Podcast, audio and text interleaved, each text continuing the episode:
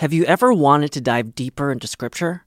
If so, you're in luck, because every day there's a new Scripture reflection from the thoughtful staff at America Media, thinking through big questions together, like what do Catholics believe about guardian angels? And what can Gen Zers take away from the Gospels? If you're already a subscriber, you can access these reflections in your email inbox or on our website. If you'd like to become a digital subscriber, it's easy to do. Just visit americamagazine.org slash subscribe, and you'll have full access to America's scripture reflections.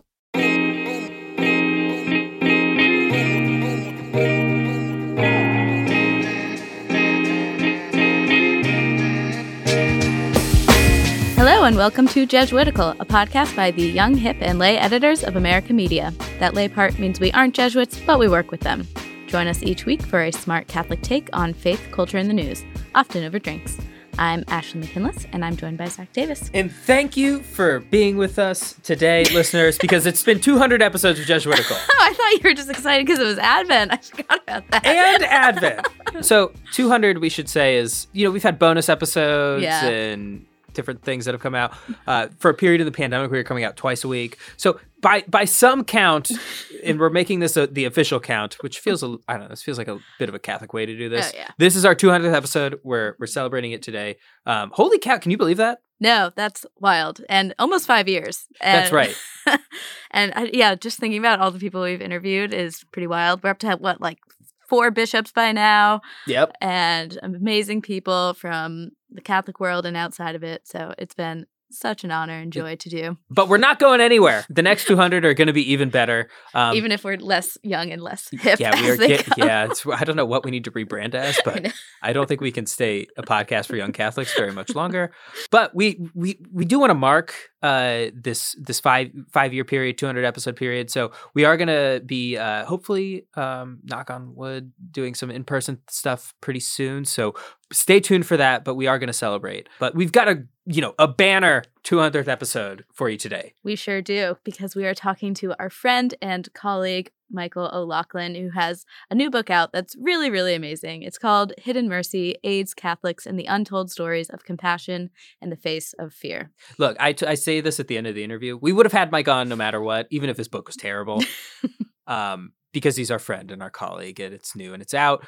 It was really good. really good. It was really good. Yeah, like it took me a day to read because I just didn't want to put it down. Yeah, and I I not joking when I say this. Like it made me cry. Um, I won't tell Mike that because that's too much.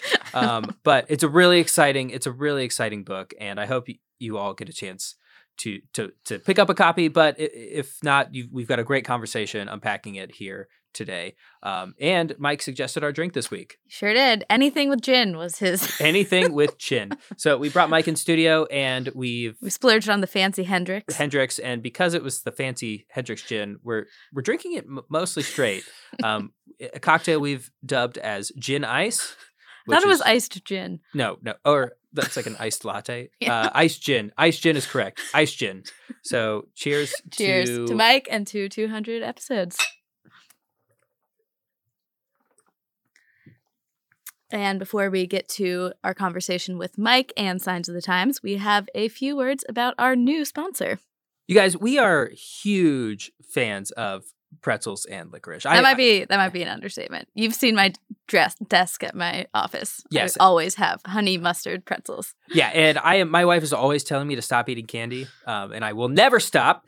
but that's why we were so excited when we heard about pretzels.com and licorice.com. These websites were made for pretzel fanatics and licorice lovers just like us. How much easier can it get to remember than pretzels.com and licorice.com? Yes. But you will be surprised to learn that they have over 50 flavors, gourmet flavors of both pretzels and licorice. I've been, you know, scrolling through and there are some pretty fantastic ones beyond my my usual favorite of homestyle honey mustard. They have things like blueberry bourbon, chipotle cheddar, brick oven pizza pretzels. Yeah, I got the homestyle honey mustard flavor from pretzels.com and they were just delicious. You know, that perfect combo of sweet and sharp, um, fresh and crunchy, and packaging's really impressive. It would make a really great holiday gift too. Yes, so you can order these amazing holiday gifts for your family and friends who love pretzels and licorice and who does not at pretzels.com and licorice.com today. And right now, if you order, we have an amazing deal for you. You will get 20% off your order, but only if you use our code Jesuitical. That's right. So the code is Jesuitical. Don't wait. Go to pretzels.com and licorice.com today and use our code Jesuitical. And now it's time for Signs of the Times, the part of our show where we sift through the Catholic news of the week so you don't have to. And we've got something a little different this week. That's right. Catholic news update. It's Advent, and uh, if you haven't noticed, we we usually switch the the hymns up right now. Um, and I don't know about you, but I've been loving. I, I when do you start listening to Christmas music? I, I have to admit, I do it before Thanksgiving. That's insane. I the day after Thanksgiving's all right It's- with me. In in Virginia, they start playing it. I think after basically after Halloween. I'm glad you're so easily uh, tempted by sin. Um, but we've got a great new podcast uh, here at America Media, hosted by our colleague Maggie Van Dorn, called Hark, which is diving into the history behind our favorite Advent and Christmas carols. So, welcome back to the show, Maggie. Oh, it's so good to be here and on Signs of the Times talking about something really cheerful.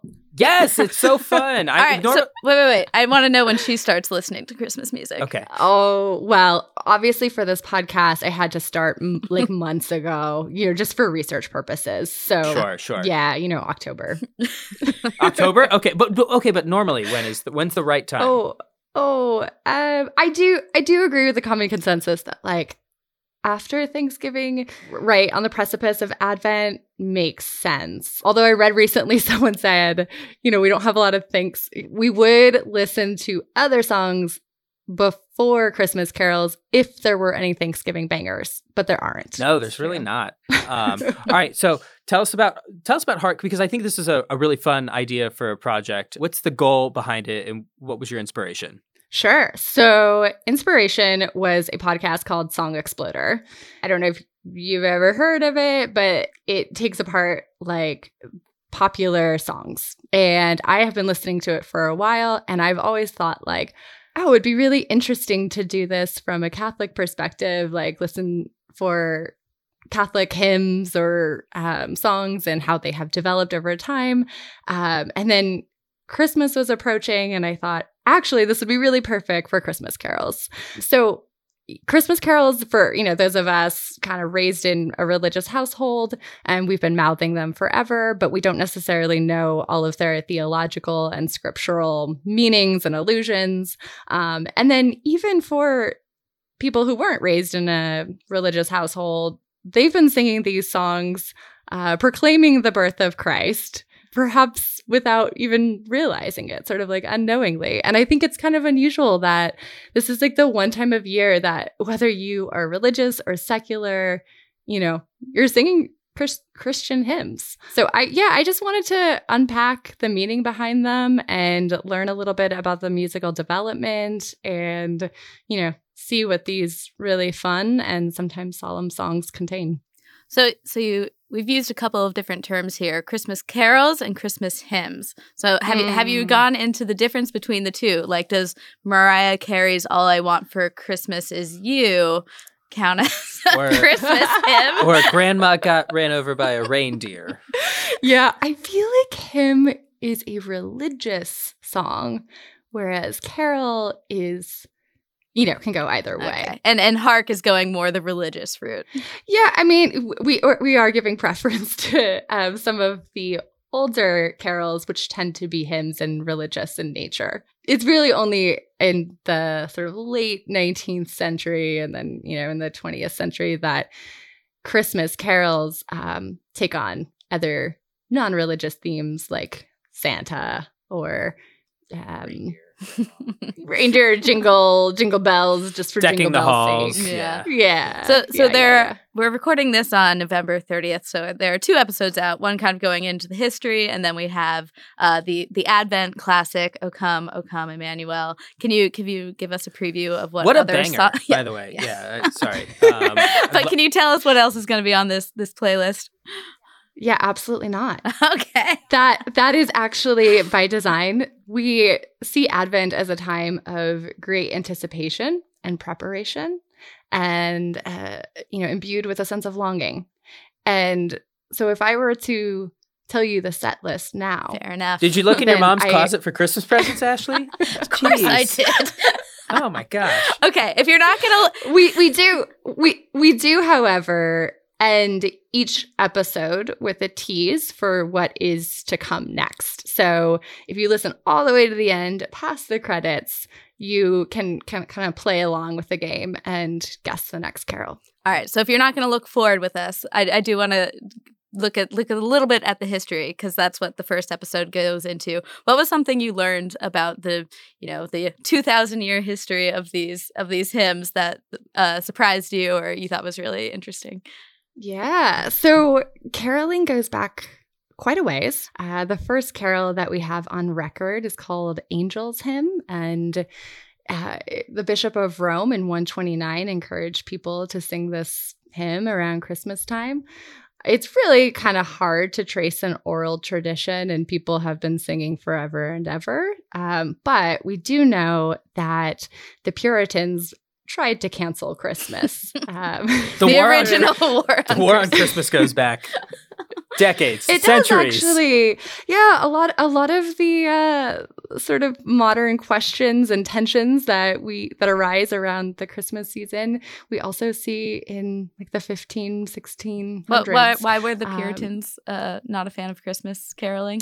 for great question yeah for a lot of the same reasons that um people might be today they they didn't think that there was necessary feasting partying celebrating um maybe in, in, indul- it was an indulgence um and they didn't want that associated with the birth of christ and so it wasn't you know christmas itself that they objected to but the frivolity of Yeah, I'm sorry. Did you think Uh, that as- the, as the manger was a, a, a party, Ashley? no, they were in dire straits. yeah, but but it it did come back. Caroling, uh, Christmas traditions, uh, everything that we sort of hold dear did come back in the 19th century With, With the, the restoration of mon- with the restoration of the monarchy. with the restoration of the monarchy. Yes, and also um, when Prince Albert of Germany married into the British monarchy, brought a lot of Yuletide traditions. Uh, with him to England.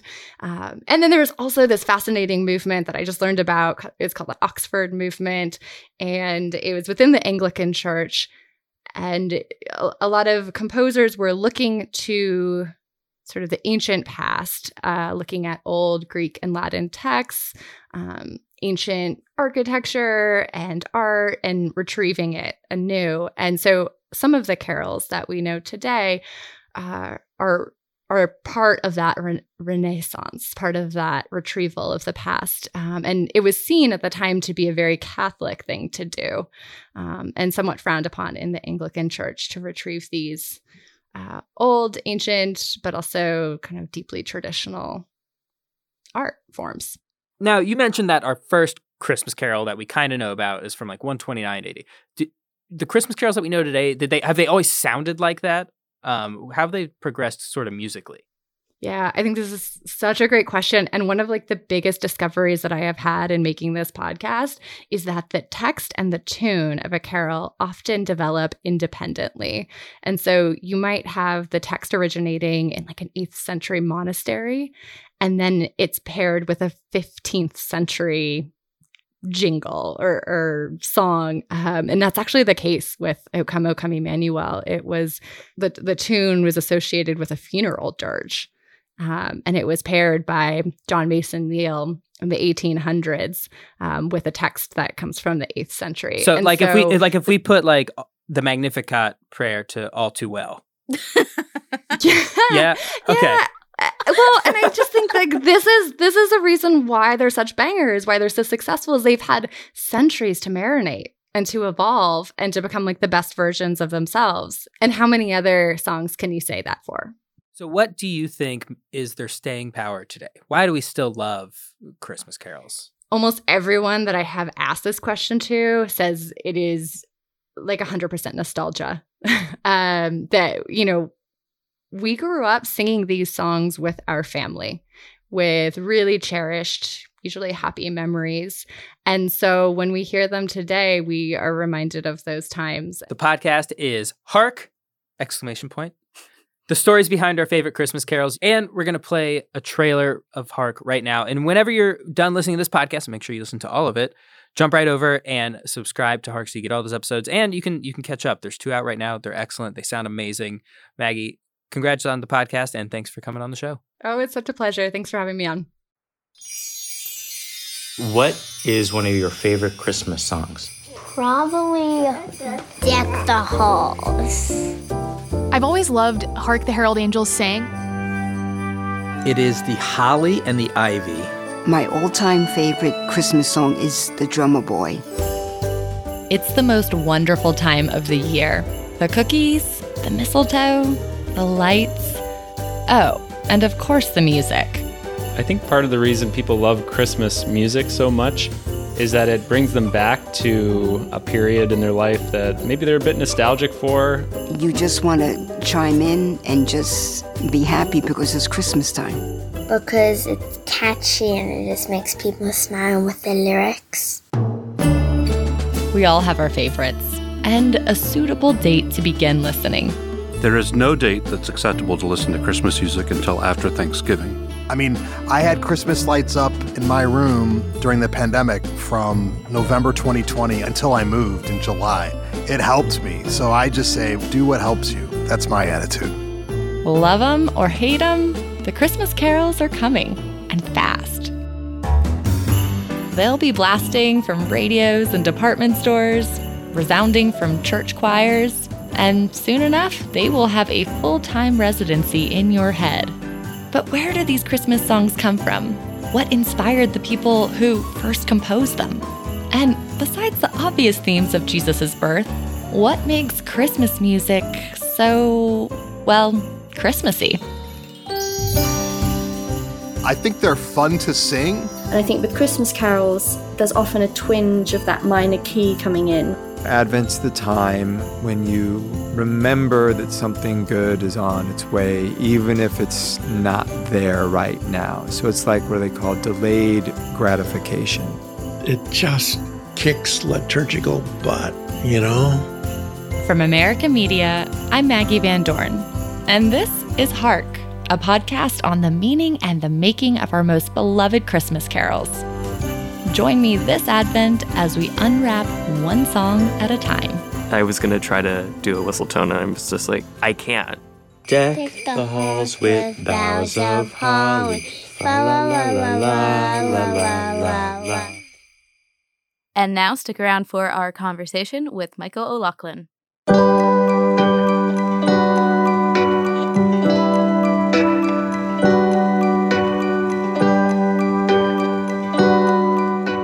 Joining us in studio is Michael O'Loughlin. Mike is America's national correspondent and the host of America's podcast, Plague Untold Stories of AIDS and the Catholic Church. And he's the author of a new book that dives deeper into that same subject. It's called Hidden Mercy AIDS, Catholics, and the Untold Stories of Compassion in the Face of Fear.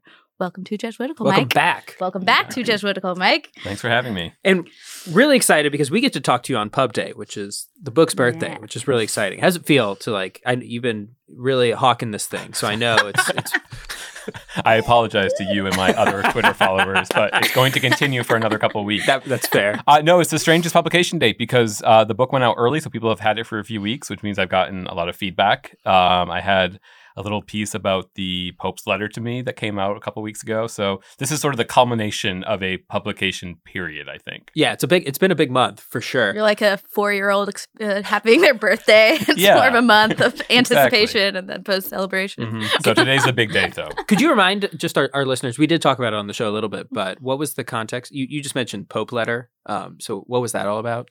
So I sent a copy of the book to Pope Francis because I wanted him to know about some of these Catholics I profiled in the book, who, in a letter I wrote to him, described as Pope Francis Catholics decades before there was a Pope Francis. And I thought he should know about them. Uh, so I wrote him a letter, and he wrote back, and it was a really meaningful. Um, not just to get a letter from the Pope, which is great, but that I could share that letter with the people I wrote about in the book who were really moved to feel as if their stories were now seen by Pope Francis. I mean, like the top of the top, right? Like the the main guy in charge, and he sent it to your house, which is uh, I thought that was so funny.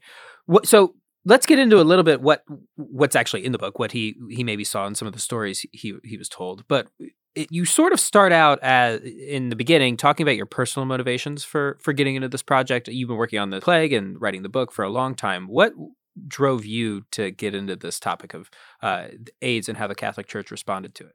Yeah, and I know Jesuitical listeners were incredibly generous listening to Plague, so a lot of your listeners already know some of the stories. But really, for those who don't, I was writing a lot about uh, the Catholic Church and LGBT issues over the past decade, and part of that was just because that's what's happening in society. What what is the church saying about current events? And so I was reporting a lot of that stuff. But it was also a bit of a personal journey at the same time. Um, as a gay Catholic myself, how do I fit into this institution with a complicated relationship to the LGBT community. So I felt like it was all very new because you did have this debate going on in terms of um, societal advancements for LGBT people in the Catholic Church, some people uh, not welcoming those advancements. And it felt new and isolating. And I was really looking for people who have uh, lived through something similar before. And it wasn't until a priest friend who had done some HIV and AIDS ministry back in the 90s said, you're certainly not the first person to deal with this kind of dual identity. In fact, we were dealing with that a lot in the 80s and 90s, but against the backdrop of HIV and AIDS. And it kind of clicked for me. I had known some of this history, but I never set it against what was happening in society at the time. So that launched a five year long project of interviewing uh, dozens and dozens of people who had different vantage points about what it meant to be an LGBT person in the 80s and 90s while figuring out their place in the Catholic Church. Yeah. So, Mike, I mostly know you as the reporter, Mike, so nothing but the facts and not really much of your personal experience or opinions. Um, so that was, you know, a really moving part of the book for me to to hear your experience. So I wonder, I know you probably don't like talking about that part as much as the other people's stories, but can we go back to to how you were grappling with those kind of like three identities catholic reporter and gay person um and, and just like what what that felt like what what the strain on your faith was.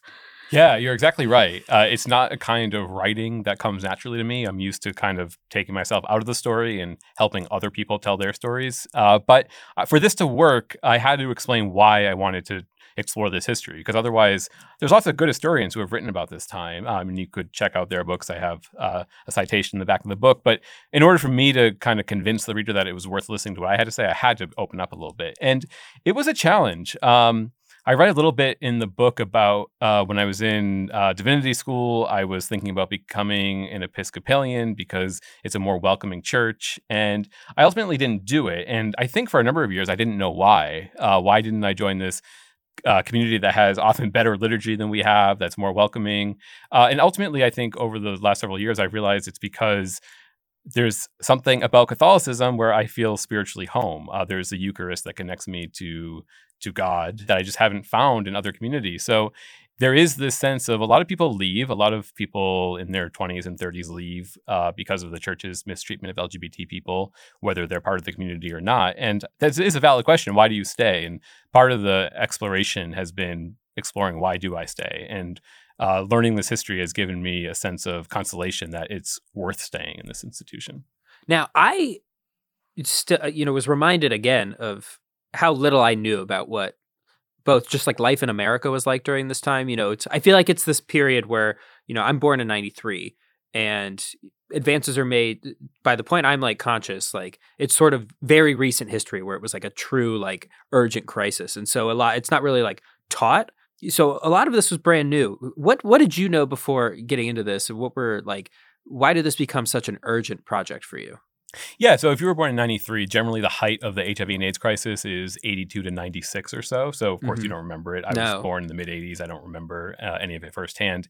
For me, it was really this discovery that I knew all these data points. So, I knew a little bit about the church cracking down on the gay rights movement in the 80s. I knew about uh, Catholic groups like Dignity, who were for gay and lesbian Catholics being kicked out of parishes.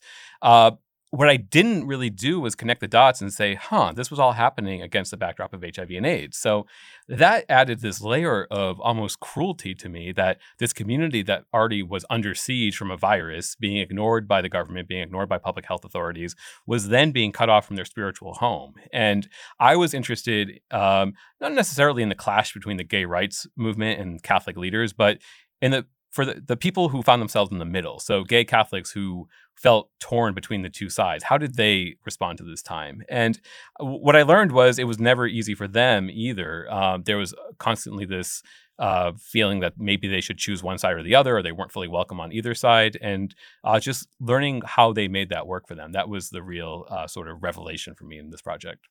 And so the book is really compelling because it's told through the story or individual lives and stories. So maybe you could talk about one of those gay Catholics. Um, I think David Pace is that how you say it? So ha- can you tell a little bit of his story? Yeah. So David Pace was actually featured in the first episode of Plague, uh, and listening to him tell his own story in his own words is incredibly powerful. But for those who haven't listened yet, uh, David was a member of Dignity here in New York. He attended. What? Uh, sorry, what's Dignity? uh, Dignity is a group uh, for gay and lesbian Catholics that was started in the 60s. It really blossomed in the 80s and had chapters all over the country. And David belonged to the New York chapter. They went to Mass at St. Francis Xavier downtown. And he was kind of making it work. He felt like he had found his spiritual home. Um, unfortunately, when HIV and AIDS hit, David and his partner are both affected. Uh, David's partner ends up dying from AIDS. David is dealing with his own HIV crisis. And he ultimately decides after the Vatican kind of cracks down on gay Catholics that he has to leave. Uh, and what I found interesting about David was he didn't just walk away, though. He, over a number of years, sort of dipped his toe back in the water, found communities that worked for him, and ultimately uh, ended up rejoining his community back at St. Francis Xavier. And he's someone who I think has come to a mature understanding of what it means to be a gay Catholic that he can't he has to take ownership of his faith that he's going to be part of this community and he understands that's going to take work and effort and there'll be resistance but he's uh, comfortable continuing that fight and so he's really uh, something of i think a role model for a lot of younger lgbt people the book opens with this image of uh, a small town nun uh, in a New York City gay bar, just trying to find her way, and she she's freshly arrived. And this we we learn that Sister Carol, who is one of the main people featured in this book, she represented a lot of different touch points for the ways that the church responded to this. How did you come to know about her work, and why do you, why did you like want to feature her story so prominently throughout the book? Yeah, so Carol Baltosiewich, uh, a nun from the Midwest, uh, ER ICU nurse, ends up moving to New York and really immersing herself in the gay community, learning how to respond to HIV and AIDS. And it was really. Um, you say that so casually, but like, if you just actually picture it, I know. It's kind of incredible. it's been five years of telling Sister Carol's story and getting people interested. Yeah. So I need to slow down. um, no, you're right, though. Uh, hers was actually the, one of the first stories I learned. I was going through an archive of the National Catholic AIDS Network, uh, housed at Loyola back home in Chicago. And I saw this small Associated Press story about these two nuns who leave this small city in southern Illinois and move to New York to work on AIDS ward at St. Vincent's and St. Clare's Hospital, and then move back to Belleville and open an AIDS clinic. So it's really this like, how did this happen? I need to know more. So I reached out to her and called her, and we talked on the phone for two hours in August of 2016. And I said, Thank you. Uh, I don't know what I'm going to do with any of this material, maybe nothing, but hopefully someday it'll be something. And now uh, Carol's on the cover of Hidden Mercy. So uh, it was really, she gave me the encouragement to think there are a lot of good stories out there about this time. Did she think her story was important or worth telling?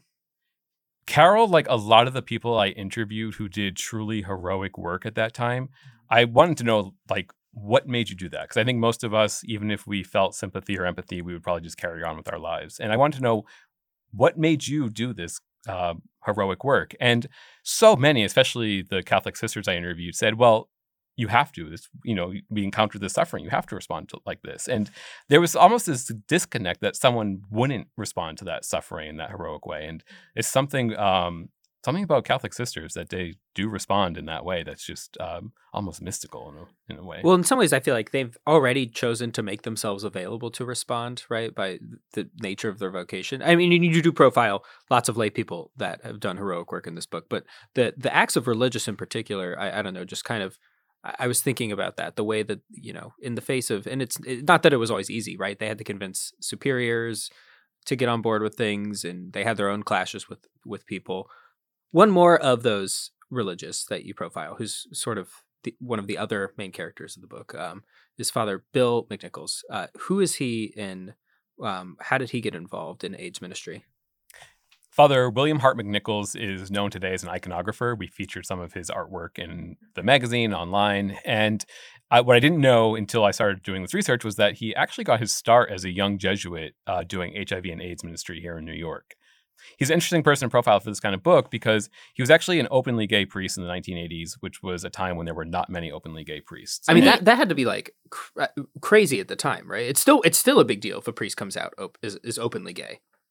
It was, uh, and he really um, he didn't struggle with the decision. His community did, and said, if you do this, uh, you're making a decision to live uh, publicly as an openly gay priest, and that will affect how people view you, the kind of ministry you can do.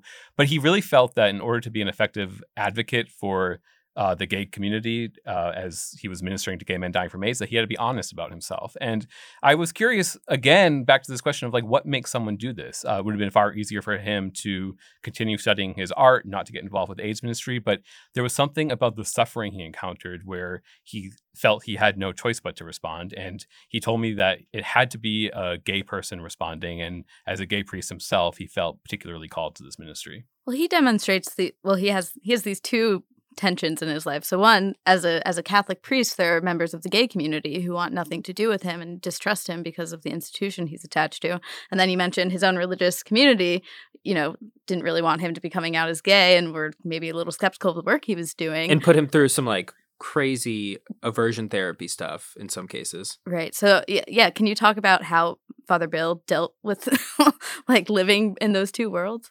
Yeah, I, I asked him about that, and he said that he felt rejection from basically all the worlds that he could have been a part of. Like you said, the gay community, the church community. Uh, but he said there was something spiritual almost about understanding that rejection firsthand and then being able to minister to a community that felt rejected by society as well. So he was able, to, I think, to use that experience. Uh, I don't think he would say it was a good experience. He wouldn't wish that others would go through the same thing, but he at least was able to channel it into his ministry and become, uh, from what I can tell by interviewing people who experienced it, a really effective minister and ally at that time. Can you describe what that ministry looks like uh, for people who didn't live through AIDS, like what it actually meant to minister to that community on the ground? Sure, yeah. Uh, some of it was uh, hospital chaplaincy work. So there were AIDS wards at uh, Catholic hospitals in New York, and he would visit rooms. He tells this story about every morning he would go into the chaplain's office and he was handed a list 10, 20, 30 names of mostly young men who were dying in the hospital, and he was asked to stop by and check in to see how they were faring. Um, he held healing masses. Uh, so these were masses for people, uh, whether they were sick themselves or their loved ones were sick, where they could come and pray for healing, whether that be physical, emotional, spi- spiritual healing. Or he would serve as uh, sort of a activist in some ways. Uh, so when Dignity, the gay and lesbian group, was kicked out of parishes, he helped lead a candlelight vigil, uh, kind of calling attention to the plight gay Catholics were facing. So really, he responded to need he encountered. It doesn't seem that he had like a master plan of this is what AIDS ministry is because he was kind of helping to invent it as he went along. It's and it's just crazy to me that he went on to live an entirely another life is like you know as you said he's known as an iconographer now and if in some ways i i don't think if you would have gone back and you know dredged all this up that anyone would have known how instrumental i mean he was like in the one of the epicenters of this crisis doing such incredible on the ground ministry. We've been talking about sort of lives of individuals the sort of the hidden stories the hidden part of the hidden mercy um, but the more known part of the church's response to the hiv aids crisis was what bishops were arguing about. Um, I, as I was reading this and reading about their arguments about condoms and whether or not to talk about them, it just felt like I was reading. A, it reminded me of the way that the bishops argue about how to respond to Joe Biden in some ways, just like airing it out in in the press and talking about it. Um, what was so? What was happening then? And did you see any parallels to today? Yeah, so back then in the 1980s, bishops uh, across the country individually were responding to HIV and AIDS. They were either supporting HIV and AIDS ministries, they were releasing statements. In some instances, they were fighting against gay civil rights bills, they were undermining public health campaigns. So their individual responses sort of ran the gamut when it came to how should the church engage this question. On the national level, bishops decided we need to have a statement. So they uh, collaborated for several months. They wrote a statement that uh, was pretty traditional in many ways. Uh, preaching abstinence, um, encouraging Catholics to be welcoming to those who were sick. But there was a line where they said maybe we can work with organizations that promote the use of condoms, which was a fairly standard public health uh, campaign to fight HIV. Uh, this sort of broke open these divisions among the U.S. bishops, and there was some disagreement. You had a different outlook among some bishops who said, no, we need to remain very true to our ideals, which prohibits the use of condoms, even in fighting HIV.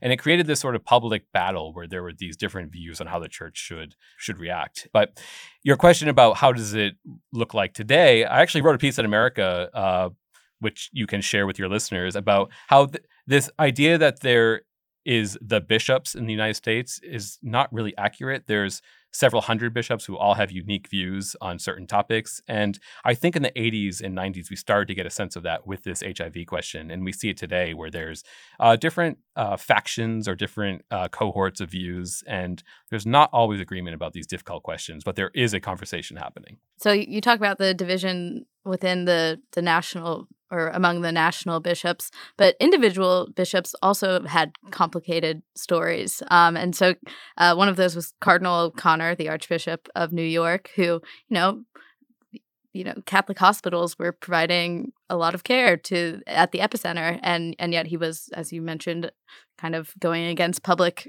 health campaigns. So can you tell a little bit of his story and and what that says about the the larger tensions and within like how Catholics were thinking about this?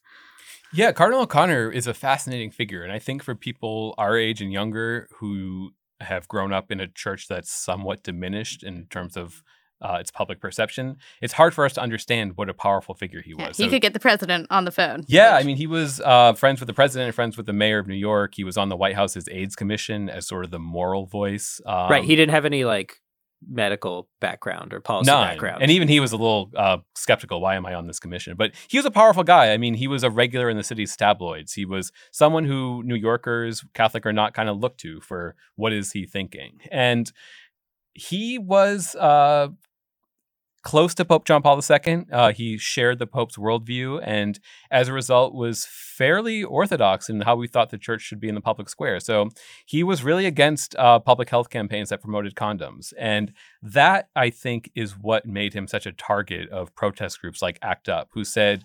We don't care what you Catholics do in your own churches, but once you enter the public square and are fighting against what we think is necessary for our survival, we're going to take you on. And this, I think, created this chasm between uh, leaders like O'Connor and protest groups. But as you alluded to, he was perhaps a little torn because he was going to these Catholic hospitals and he seemed to be encountering firsthand the plight that uh, gay men were experiencing as they were dying from AIDS, rejected by their families, by society, by the church.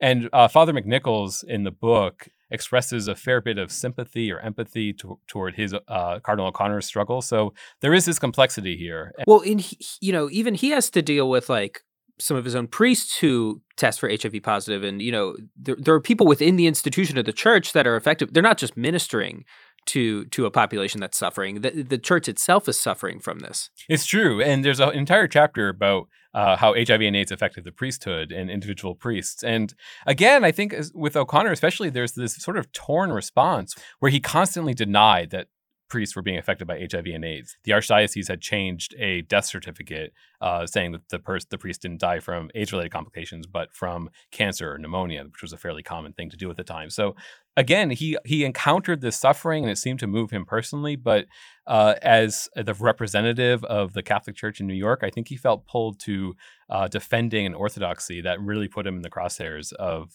LGBT people and uh, their allies. To keep it within New York a little bit, I, I do want to ask you about. Um, there's another New Yorker that you profile, Dorothy Day, who's someone that has been canonized on this show many, many times. um, and you tell, I don't know, a story that kind of complicates this this idea or this image that we have of Dorothy of being, you know, this house. She founds the Catholic Worker, which is this house of radical inclusion and hospitality. But the way that she responded to gay people was, I, don't know, I, I not what I expected when I was reading. And and we should tell our listeners there's a a new bonus episode of Plague out if you haven't already listened to that. That goes into the story some. Um, but real quick, maybe could you just mention uh, how you got into this? Yeah, and the bonus episode of Plague goes much deeper into uh, Dorothy Day's own um, views on homosexuality than I was able to do in the book. But basically, you have this incredibly welcoming, hospitable, social justice oriented Catholic woman in Dorothy Day.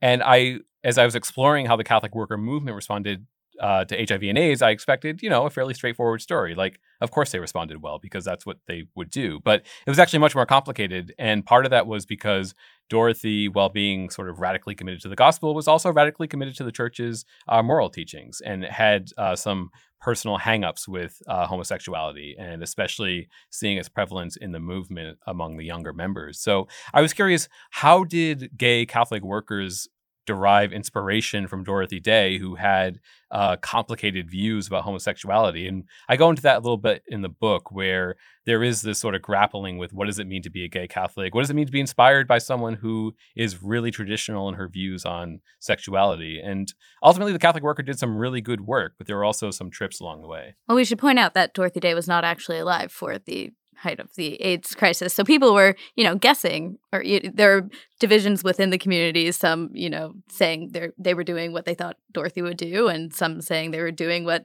the spirit of the Catholic worker, which Dorothy founded, you know, would do. Um, so, so she wasn't actually alive. Right? No, it's a, it's a, great point. So she dies in 1980. Uh, HIV and AIDS again becomes a thing in 82 or so um, and there was this debate like dorothy a lot of people think would have responded uh, heroically but maybe her some of her followers were unsure of how to kind of navigate those waters so it was a tricky conversation well and you know how do you that question of how do you find inspiration from someone that you know you don't agree with everything on um, i don't know that's a a question that a lot of I think Catholics face wherever they're at on whatever spectrum, right? Because we're we're a church full of complicated people except for except for Jesus, right? How did you how do you answer that question? And like cuz is Dorothy Day someone that you were like somewhat inspired by? How did you deal with that? What because it's interesting. I feel like people came down on a, a couple different sides because, you know, even if she had these complicated views on homosexuality, in some ways it was better than other places in society. Yeah, there was uh, this implicit "don't ask, don't tell" policy in the Catholic worker, which was fairly progressive at the time, right? Yeah, the sixties. That would 80s. happen in the you know political world in the nineties yeah. with Bill Clinton. exactly. So there was this sense that like maybe her views, while being traditional, were a bit more welcoming, and yeah, I, I, mean, Dorothy Day was someone whose work I had admired. I didn't know much about her or the movement until I started researching this. Um, but I think that, like you said, this is a big, messy church, and there's uh, parts of all kinds of traditions and lies that we can draw from that uh, can inspire us to live out the gospel. And that seems to be the common thread throughout all these stories. People were motivated by the gospel to do this work.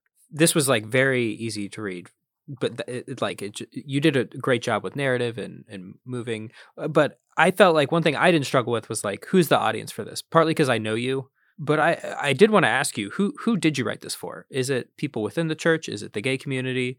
Is it both of those people? And how do you think that different groups of people are, are going to react to some of the stuff in this book yeah, you and every major corporate publisher had the same question: Who's the audience for this?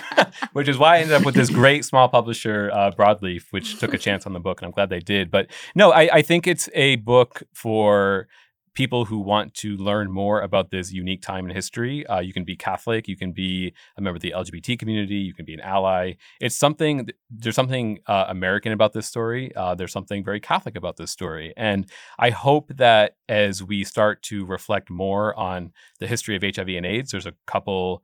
Uh, there's several new books out about that time in our history. The church's response, I think, has been caricatured a little bit. I hope that this story sort of helps fills out that time in history a bit more. Yeah, because I mean, it would be obviously a, a tragedy if the only thing that's said about the church is that the bishops fought with protesters right like because pretty impoverished definition of the church well uh, yeah and it's just i mean there's we're running the hospitals and the hospice centers yeah. also but it's just not what i it makes makes headlines so i I, I appreciate that you took the time to document this. Yeah. And going back to kind of where we started, uh, your motivation to write the book and reconciling these identities, do you feel like yeah, it was kind of a big question. Did you find it what you were looking for? I it is a big question and sort of the the question that prompted these last five years of research. Um, I, I, think it's uh, an ongoing project because the, even the people I interviewed who are now in their 60s and 70s are still figuring it out. So they have a few decades on me and they're still asking similar questions. So I suspect that knowing the history will help me uh, find encouragement along the way, but I don't think it's something that will be answered at the end of the 250 pages. Well, the book is Hidden Mercy: AIDS, Catholics, and the Untold Stories of Compassion in the Face of Fear. Uh, I'm, I'm. It's really good. I am not just saying this because I, you know, I feel like I have to give this disclaimer because you are both my coworker and my friend, and you wrote a book, and so And I you're would have had sitting right you in front of us. would have had you on the podcast anyway. But I was, I was, I really liked it. Um, I'm really, I'm really happy and proud of you. We do have one final question for you.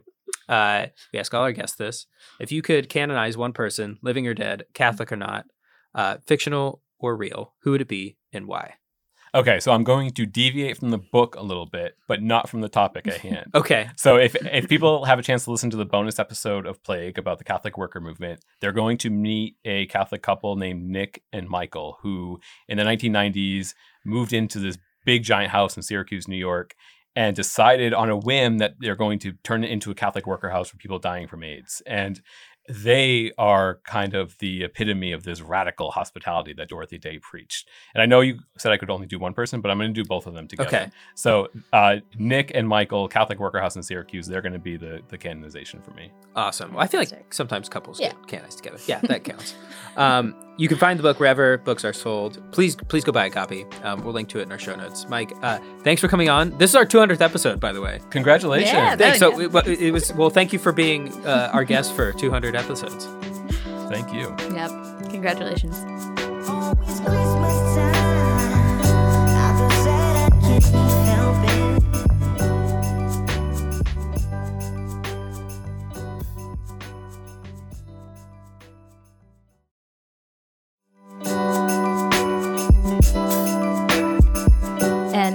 for some housekeeping. What do we have this week, Zac? Wanted to give a special shout out to some new patrons. Thank you to Ty Cayetanetto, John Miller, Janet Paste, and Jacob A. Grimm. Thank you guys so much for supporting us on Patreon. Yes. And, you know, you already get the benefit of bonus episodes and some semi regular write ups from Zac and myself on the Patreon community page. But we have a special incentive this week. We are going to give away a signed copy of Hidden Mercy. We have Michael O'Loughlin in the building, so we will get him to get that signed copy. So if you sign up, we'll do a drawing and send a free copy your way. That's right. So sign up by next Friday. So if you're listening to this on December 3rd, make sure you sign up by December 10th. That's when we'll do our drawing for again a signed copy of Hidden Mercy. Again, I I, I cried during this book. You will cry too. You it, you won't just cry. There's there's a lot of moving moments in it. You will Um, also be inspired. also be inspired. So that's that's patreon.com slash America Media. If you want to sign up, it's also linked in the show notes. And now it's time for As One Friend Speaks to Another, the part of our show where we talk about finding God in our lives this week. Uh, and it's my turn. Your turn. My turn. So we are coming out of Thanksgiving, uh, which has always been one of my favorite holidays. I always go down to South Carolina, where my mom grew up and where I have uncles and aunts and cousins. And, you know, I'm sure you've experienced this as, you know, as you grow older, family dynamics change, people get married, they have kids, some of the traditions that you once had kind of get scrambled and it's harder to get everyone in one place at one time. Um, and so this year was the first time where you know the one of the cousins that I'm closest with with wasn't able to join because he just gave birth to twins. So very happy for him, but sad that he wasn't there. And then my younger brother wasn't there because he was spending time with his girlfriend's family. So I was feeling a little feeling a little alone um and like we couldn't do the you know the silly things that we'd always do like I don't know we'd always go to a cemetery after Thanksgiving dinner just to get a walk in and we didn't do those things and so Totally was- normal. yeah normal normal things Yep. um so I found myself like in this position where I you know had two options you know be present and joyful and grateful for for the family that was there and the experience that I was having or to kind of like go into mopey feeling And sorry for my I chose mostly joyful and grateful. Okay, good. Nice work. Yeah. you know, I was like, you know, thinking about my position as you know, I'm not someone with kids or a partner, but that means that I am completely available to take care of all of my my adorable niece and nephew. And so I had a lot of baby time, which I love. And so it, it wasn't what I usually do over Thanksgiving, but it was also something that I could, in the moment, very consciously choose to be grateful for. I definitely relate to that, like the traditions changing and people, you know, I'm I'm one of those people that's not always around when I used to be, and that that sucks. But also one of the things I struggle with is the holidays sometimes are like so busy like there's just it's like unrelenting in some ways that if i you know this day that i'm called to be grateful for things i Yeah. i don't even take a, a breath to consider what i could be grateful for Yeah, no, totally. And I will give a challenge to myself and to listeners that, you know, life is changing. It's always going to be changing. And especially during these times of pandemic when we don't know uh, who's gonna who's gonna be able to make it uh, family might want to stay home and things are going to be different uh, than they have been in the past. So just a challenge to try to get present try to be grateful for what you have in front of you. All right. Well ashley happy 200 episodes. May we do 200 more. All right. Get us out of here Jesuitical is produced by Sebastian Gomes with production assistance from Kevin Jackson and Kira Hanlon. Our sound engineer is Kevin Christopher Robles. Faith formation provided by Father Eric Sundrup. You can follow us on Twitter at Jesuitical Show. You can find us on Facebook at facebook.com slash groups slash Jesuitical. Please subscribe to us on Apple Podcasts or wherever you get your favorite podcasts and leave us a review. Jesuitical is a production of America Media and is recorded in the William J. Loschert Studio in New York City. For America Media, I'm Ashley McKinless with Zac Davis. We'll see you next week.